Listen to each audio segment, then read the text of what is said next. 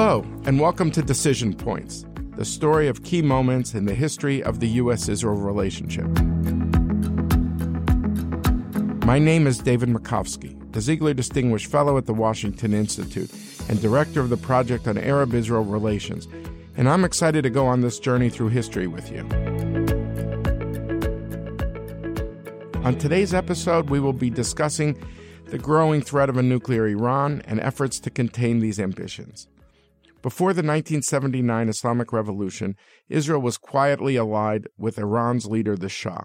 After the fall of the Shah and the rise of Ayatollah Khomeini, these relations disintegrated.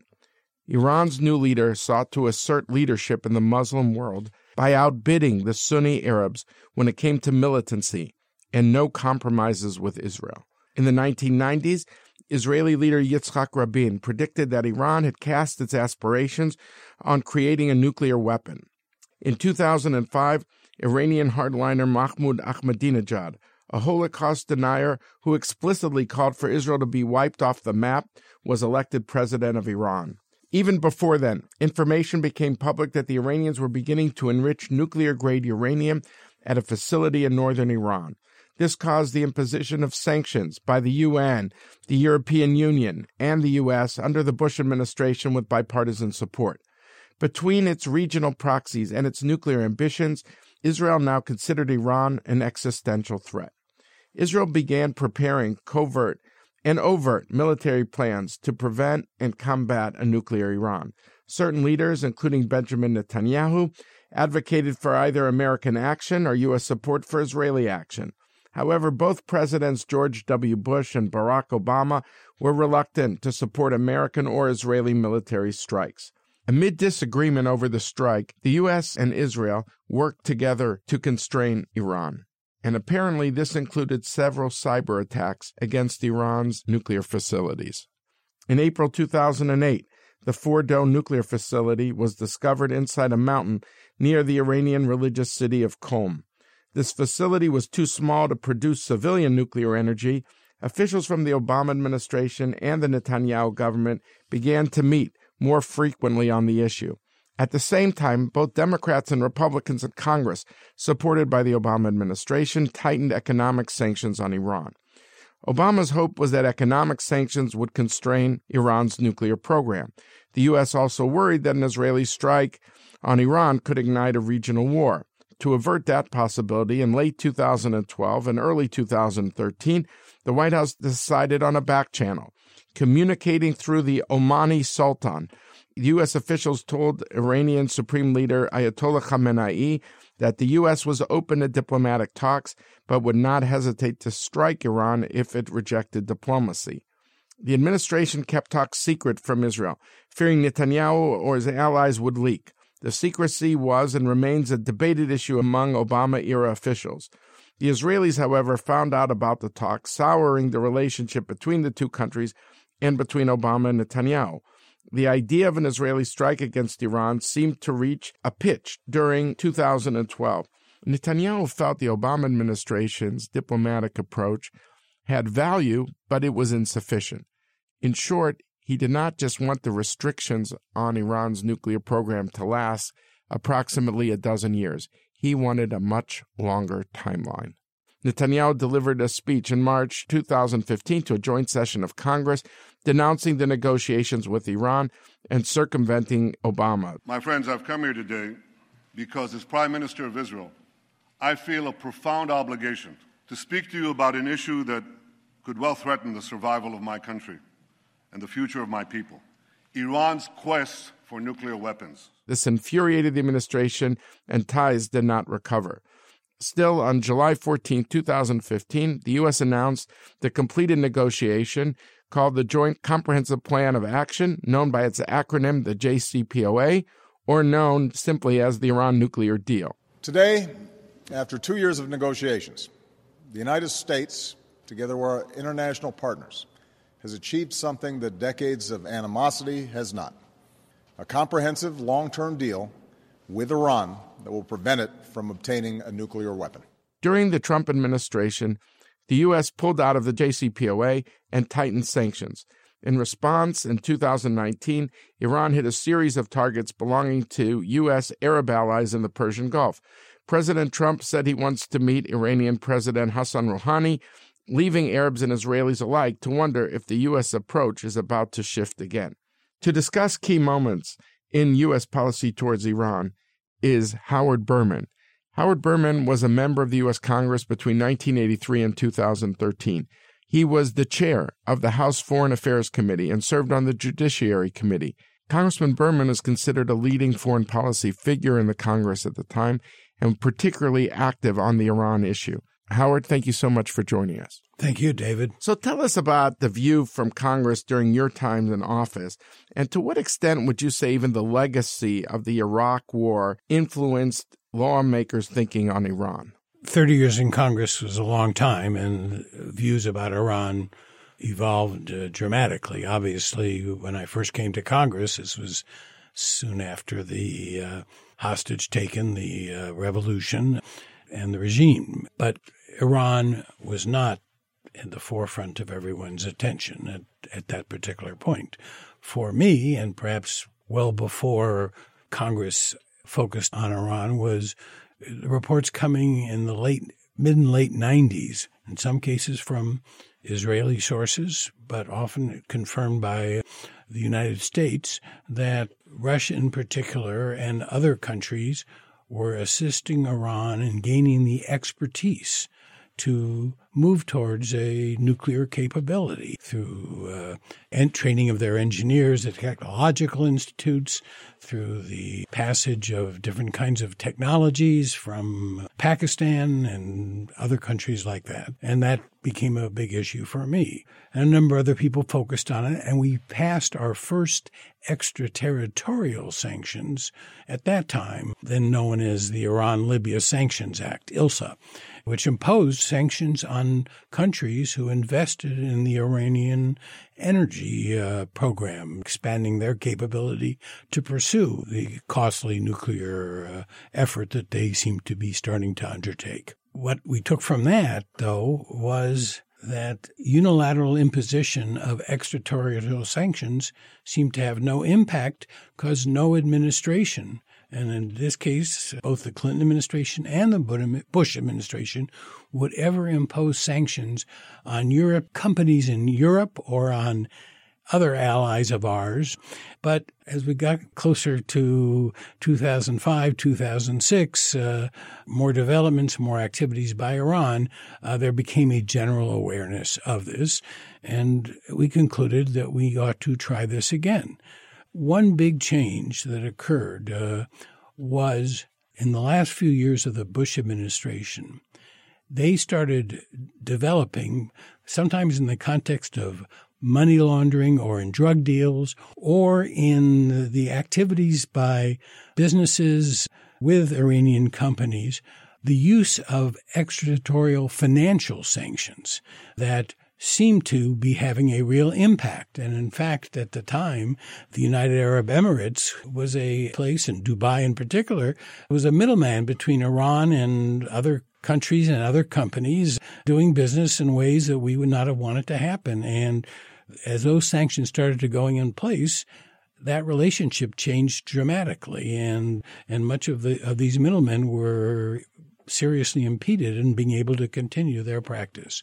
So we decided to make as a priority in 2009 the imposition of new tough sanctions to uh, try and deter Iran uh, from uh, pursuing a nuclear weapon capability. Can you give us a sense of, of what these sanctions were that were robust, that you know that were different than the past? One, at the same time as we were doing this, and really for the first time seriously, the Europeans our close allies, Japan, South Korea, and even Russia and China were getting concerned about what was happening in Iran, all for different reasons. And so we finally had an international group of countries with real clout that were thinking about going down the same road. So that strengthened our efforts. Secondly, the utilization of these financial sanctions on companies and on financial institutions, all of whom wanted to do business with the United States, became very effective in curtailing Iran's ability to get new investment, to engage in new, uh, in certain kinds of trade, and then the effort to diplomatically and then later on by sanctions to cut their ability to sell their oil. There's no doubt that people like yourselves and others were very alarmed about Iran's actions and, uh, you know, were focused on doing the sanctions for its own sake. To what extent do you think for some others there was a sense, well, let's get behind a bipartisan effort because it is an alternative also to an Israeli strike? To what extent did the threat of a strike was it a spur to congressional action? When the House passed CISADA, which was the, the name of the legislation that we introduced in 2009 and passed in 2010, there was a very, very broad base of support, including from some very liberal Democrats who, on the natural, would have been very anti military action. And I think part of the reason was the international, building international support for this legislation. But I don't think the primary purpose was we're doing this in order to take the next step of military action. I think the more general belief, I exclude some people who had been arguing for a military action for a number of years from this group, but the majority of the Congress wanted the pressure of the economic sanctions to cause Iran to decide that the way they were going was going to cause more pain than they could uh, tolerate, and they would have to change their status and their position. So the sanctions would hopefully, if it worked, would avert military action. It wasn't a precursor to that action. My guess is some were skeptical, but I've been hearing reports about both internal dissension within Iran leading to regime change for 25 years or longer, and it never quite seems to happen. So I think by and large, the majority feeling at the time was we have to use the economic tools to persuade them that they had to change their position rather than overturn the regime. Two more questions. One is we talk about bipartisanship, and it seems that there's been a fracturing of the U.S. Israel relationship, and part of it is, you know, might be connected to the Iran nuclear deal. Are you optimistic that that bipartisanship can be healed going forward? Well, uh, we have that fracture. There's no doubt about it. It concerns me greatly. Uh, we also have incredible polarization on almost every other issue in the United States these days. It's hard for me to think that this administration helps. I'm sure there's fault on all sides, but this administration creates an environment where that's the most likely outcome. But I think uh, as time passes, we can restore that. And I think there are a lot of people in Congress who would like to, but particularly for the members of the Republican Party with this administration, it's very tough to because they don't know when uh, they'll get hit by the president and his strong base of support. My final question is again, I, I, realize you're not in Congress now, but given the perspective that you've accumulated over the decades and you follow this issue closely, do you think that the Iran nuclear deal will be amended? Do you have hopes, or do you think this deal is irrevocably broken and you can't put Humpty Dumpty back together again. No. Hey, look, on both sides at the time JCPOA was agreed to, there were two counter narratives, each of one flawed. The one from the administration at the time, this stops Iran from having a nuclear weapons program. It didn't, it delayed it, it deferred it. That was valuable, but it did not stop it. The other one this paves the way to Iran getting a nuclear weapon program was not true either. And the notion that many of us who were opposed to leaving the JCPOA when we did were concerned about turns out not to be so. We were concerned that the U.S. extraterritorial sanctions will have no impact if the Europeans, the Russians, and the Chinese are still in this. And what we learn since that time, and this is where I myself realize I was wrong, is the power of those extraterritorial financial sanctions in keeping companies from doing business with Iran. So Iran is hurting economically as a result of what's happening. What I understand you're saying is that the power of the U.S. Treasury is such that you know, some might say, look, if the U.S. pulls out, you know, we're not a big trading partner with Iran, so we don't really matter to the Iranians. But to the European countries, if they're faced with the alternatives, do business with the U.S. or do business with Iran, it's a no brainer for those Europeans because they do so much more business with the U.S. And therefore, the U.S. leverage is disproportionately strong, even if its bilateral trading relationship with Iran is weak. Absolutely right. And that's true, even though some of the European governments want them to keep trading because they didn't break out of JCPOA. So they're more concerned about ability to do business with American companies and American banks and the centrality of the American financial system to world economic uh, trade and investment that they will defy the wishes of their own governments in order to keep those relationships with American companies. So the final thing is because American leverage is way greater than our actual trading relationship with Iran itself, could you be optimistic of a grand bargain? Yes. Of saying, put in the mix not just nuclear, but support for your proxy groups like Hezbollah and the Islamic Jihad.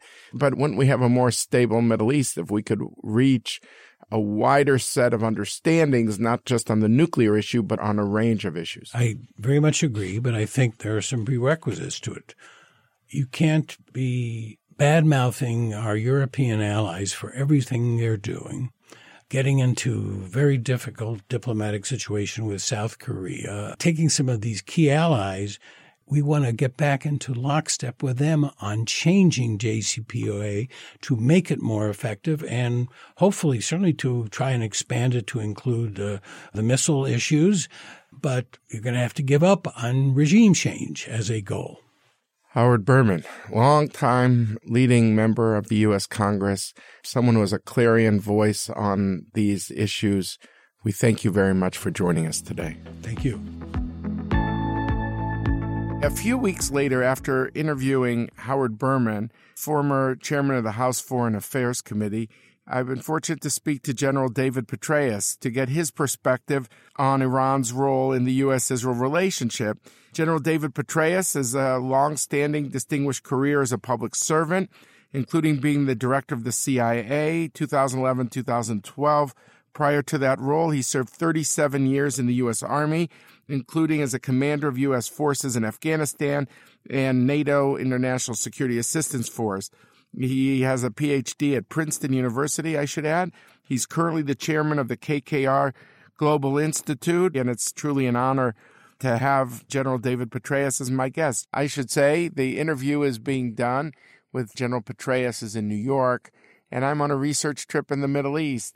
So, with me in the Middle East and General Petraeus in the Northeast, General Petraeus, thank you so much for joining us. My pleasure, David. Thank you. Maybe to go back over time, Iran has been in the news lately because of the death of Soleimani, but how do you see Iran's action regarding its regional proxies and its nuclear ambitions? How has it evolved over time? In considerable part, actually, thanks to Qasem Soleimani, who was, of course, the, as you mentioned, the leader of the Quds Force of the Islamic Revolutionary Guards Corps of Iran for 22 years. And I've described him from time to time as a combination in U.S. terms of director of the CIA, commander of Joint Special Operations Command, and regional envoy for uh, Iran for that region. And he's had a huge role in the establishment of the proxy forces, these Quds Force supported, trained, equipped, and often directed militias as he has developed the plan and then overseen its execution to solidify the Shia crescent, of course, extending from Iran through Iraq, Syria, and down into southern Lebanon to Hezbollah, and to try to Lebanonize as many of these countries as was possible. Yeah. So by Lebanonization, what I mean is Iran's efforts to do in Iraq and Syria, perhaps elsewhere, what they have accomplished in Lebanon, which is to achieve considerable strength on the streets through powerful militias, obviously Lebanese Hezbollah in the case of Lebanon, and then also to achieve very considerable strength in the parliament. Again, in the case of Lebanon, Hezbollah and its coalition have a virtual veto authority there.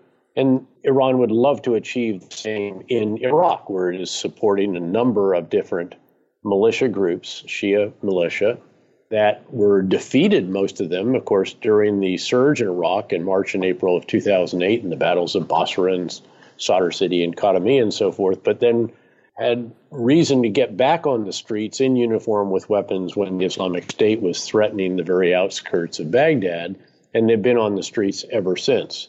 And then, of course, they've sought to have a similar amount of power in the Council of Representatives, the Iraqi parliament. And we saw that manifest itself quite recently in the passage of legislation to require the prime minister to develop a plan to ask the international forces to leave. So Qasem Soleimani has been the mastermind of a great deal of this. Certainly, there are lots of other activities in Iran that are of enormous concern. Needless to say, the nuclear program, and that is back front and center now that Iran is no longer going to observe the nuclear deal that was established during the previous U.S. administration.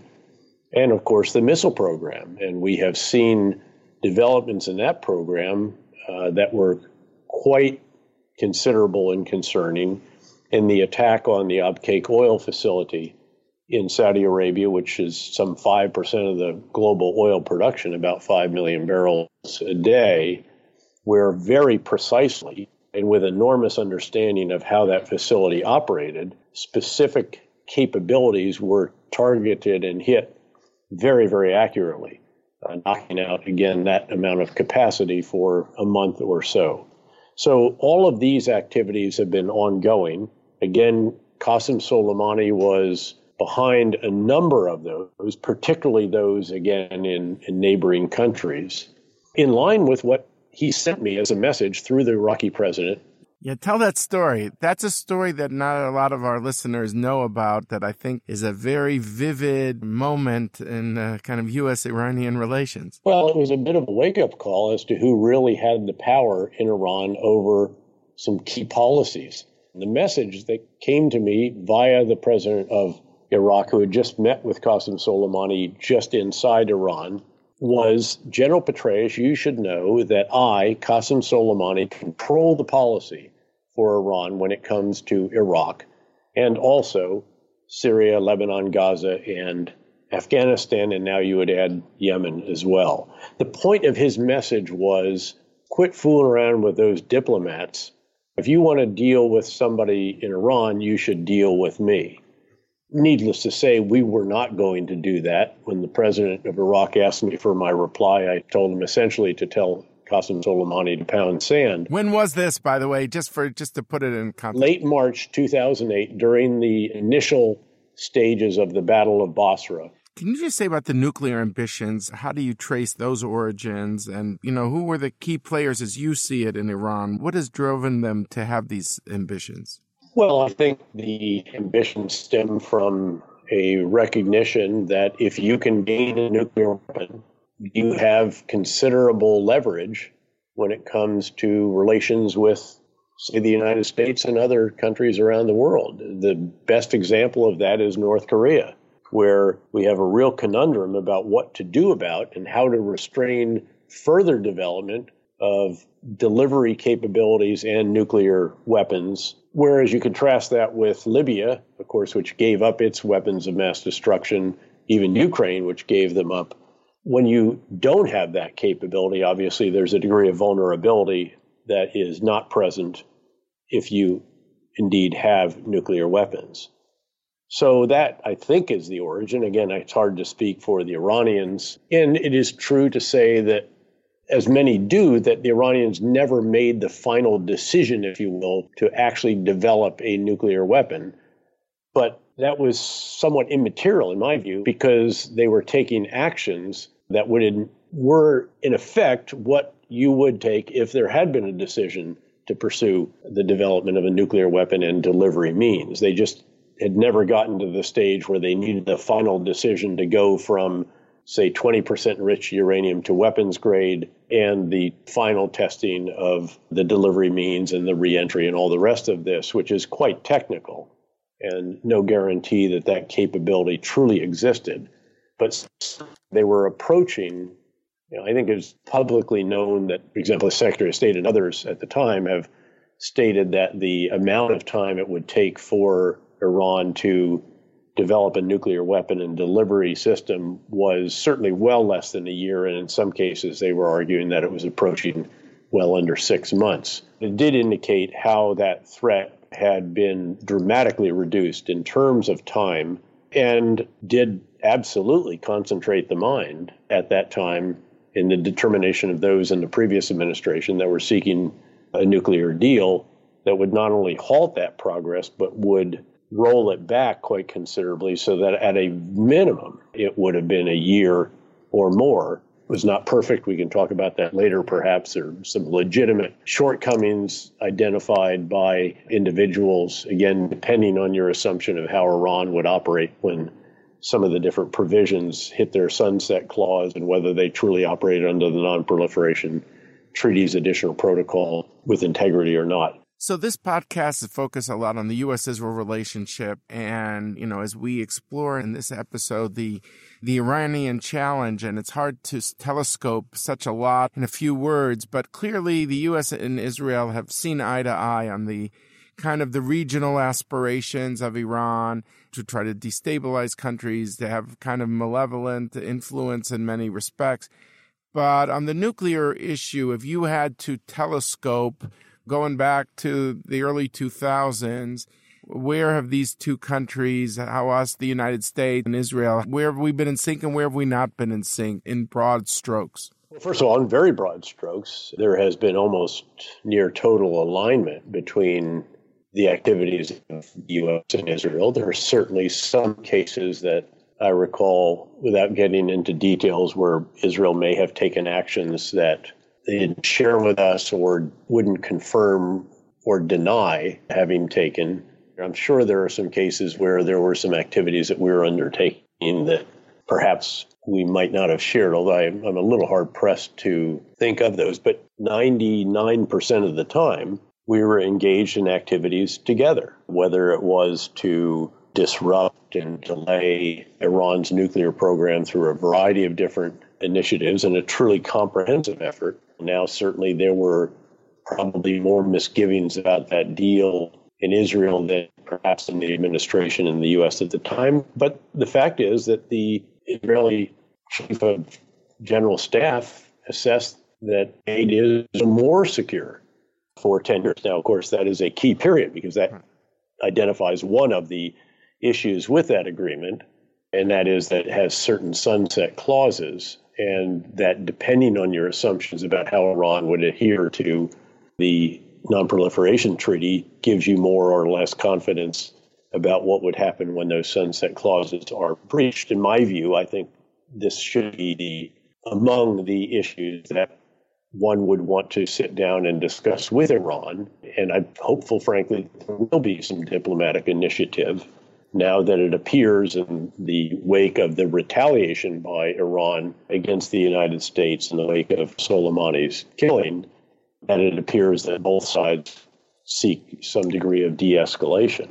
Right. Are you hopeful that some of these U.S. Israel differences could be addressed and maybe even the, the JCPOA, the nuclear deal in that sense, if there's a 2.0 version in the coming years, but could be tweaked to everyone's satisfaction. I'm not one actually who would have counseled leaving an international agreement, given that it had not been violated in any significant way by Iran. There are issues with it that cause concern, such as the amount of money that was allowed to go back to Iran, noting that there were obligations for a pretty considerable amount of that money.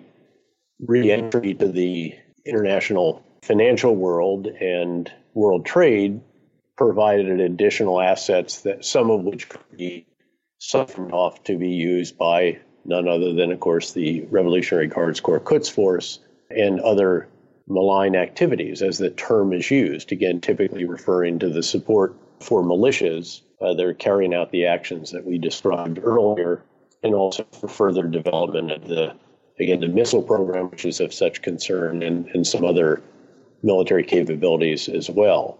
But so, yeah, I look like to see that uh, happen. I think you actually cannot deny some of the beneficial elements of this agreement. The major components of that program were not just halted, but rolled back quite considerably.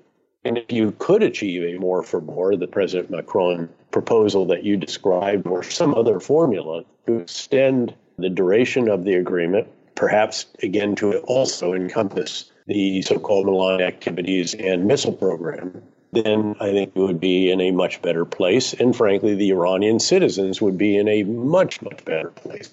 My last question is we talked about the regional dimension to this, and Israel has done this, what it's called the campaign between the wars, which is to avoid binary situation, believing that it cannot have peace with Iran but doesn't want war with Iran.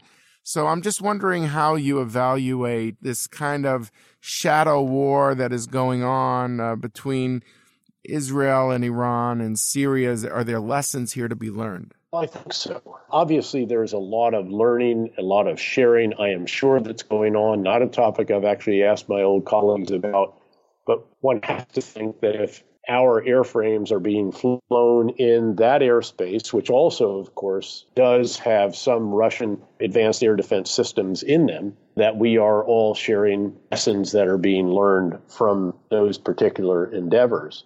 So, again, I think this is quite a masterful campaign. I think it has significantly reduced or disrupted Iran's ability to act in Syria, to support the militias that directly threaten Israel and to again prevent the establishment of the kind of ground line of communication that Iran has sought for a very considerable period of time. And a lot of what Israel has done against other elements actually, I think, is applicable in various ways to what the U.S. seeks to do sometimes against the same enemies, sometimes against others. Well, I cannot thank you enough for your time and your insights that you were able really to shed light on an issue that has a whole history but is very timely today. And I want to thank you very much for your service to our country. We all know freedom isn't free, and we're grateful, General Petraeus, for your contribution both in the military and in civilian life. And I want to thank you very much for joining us.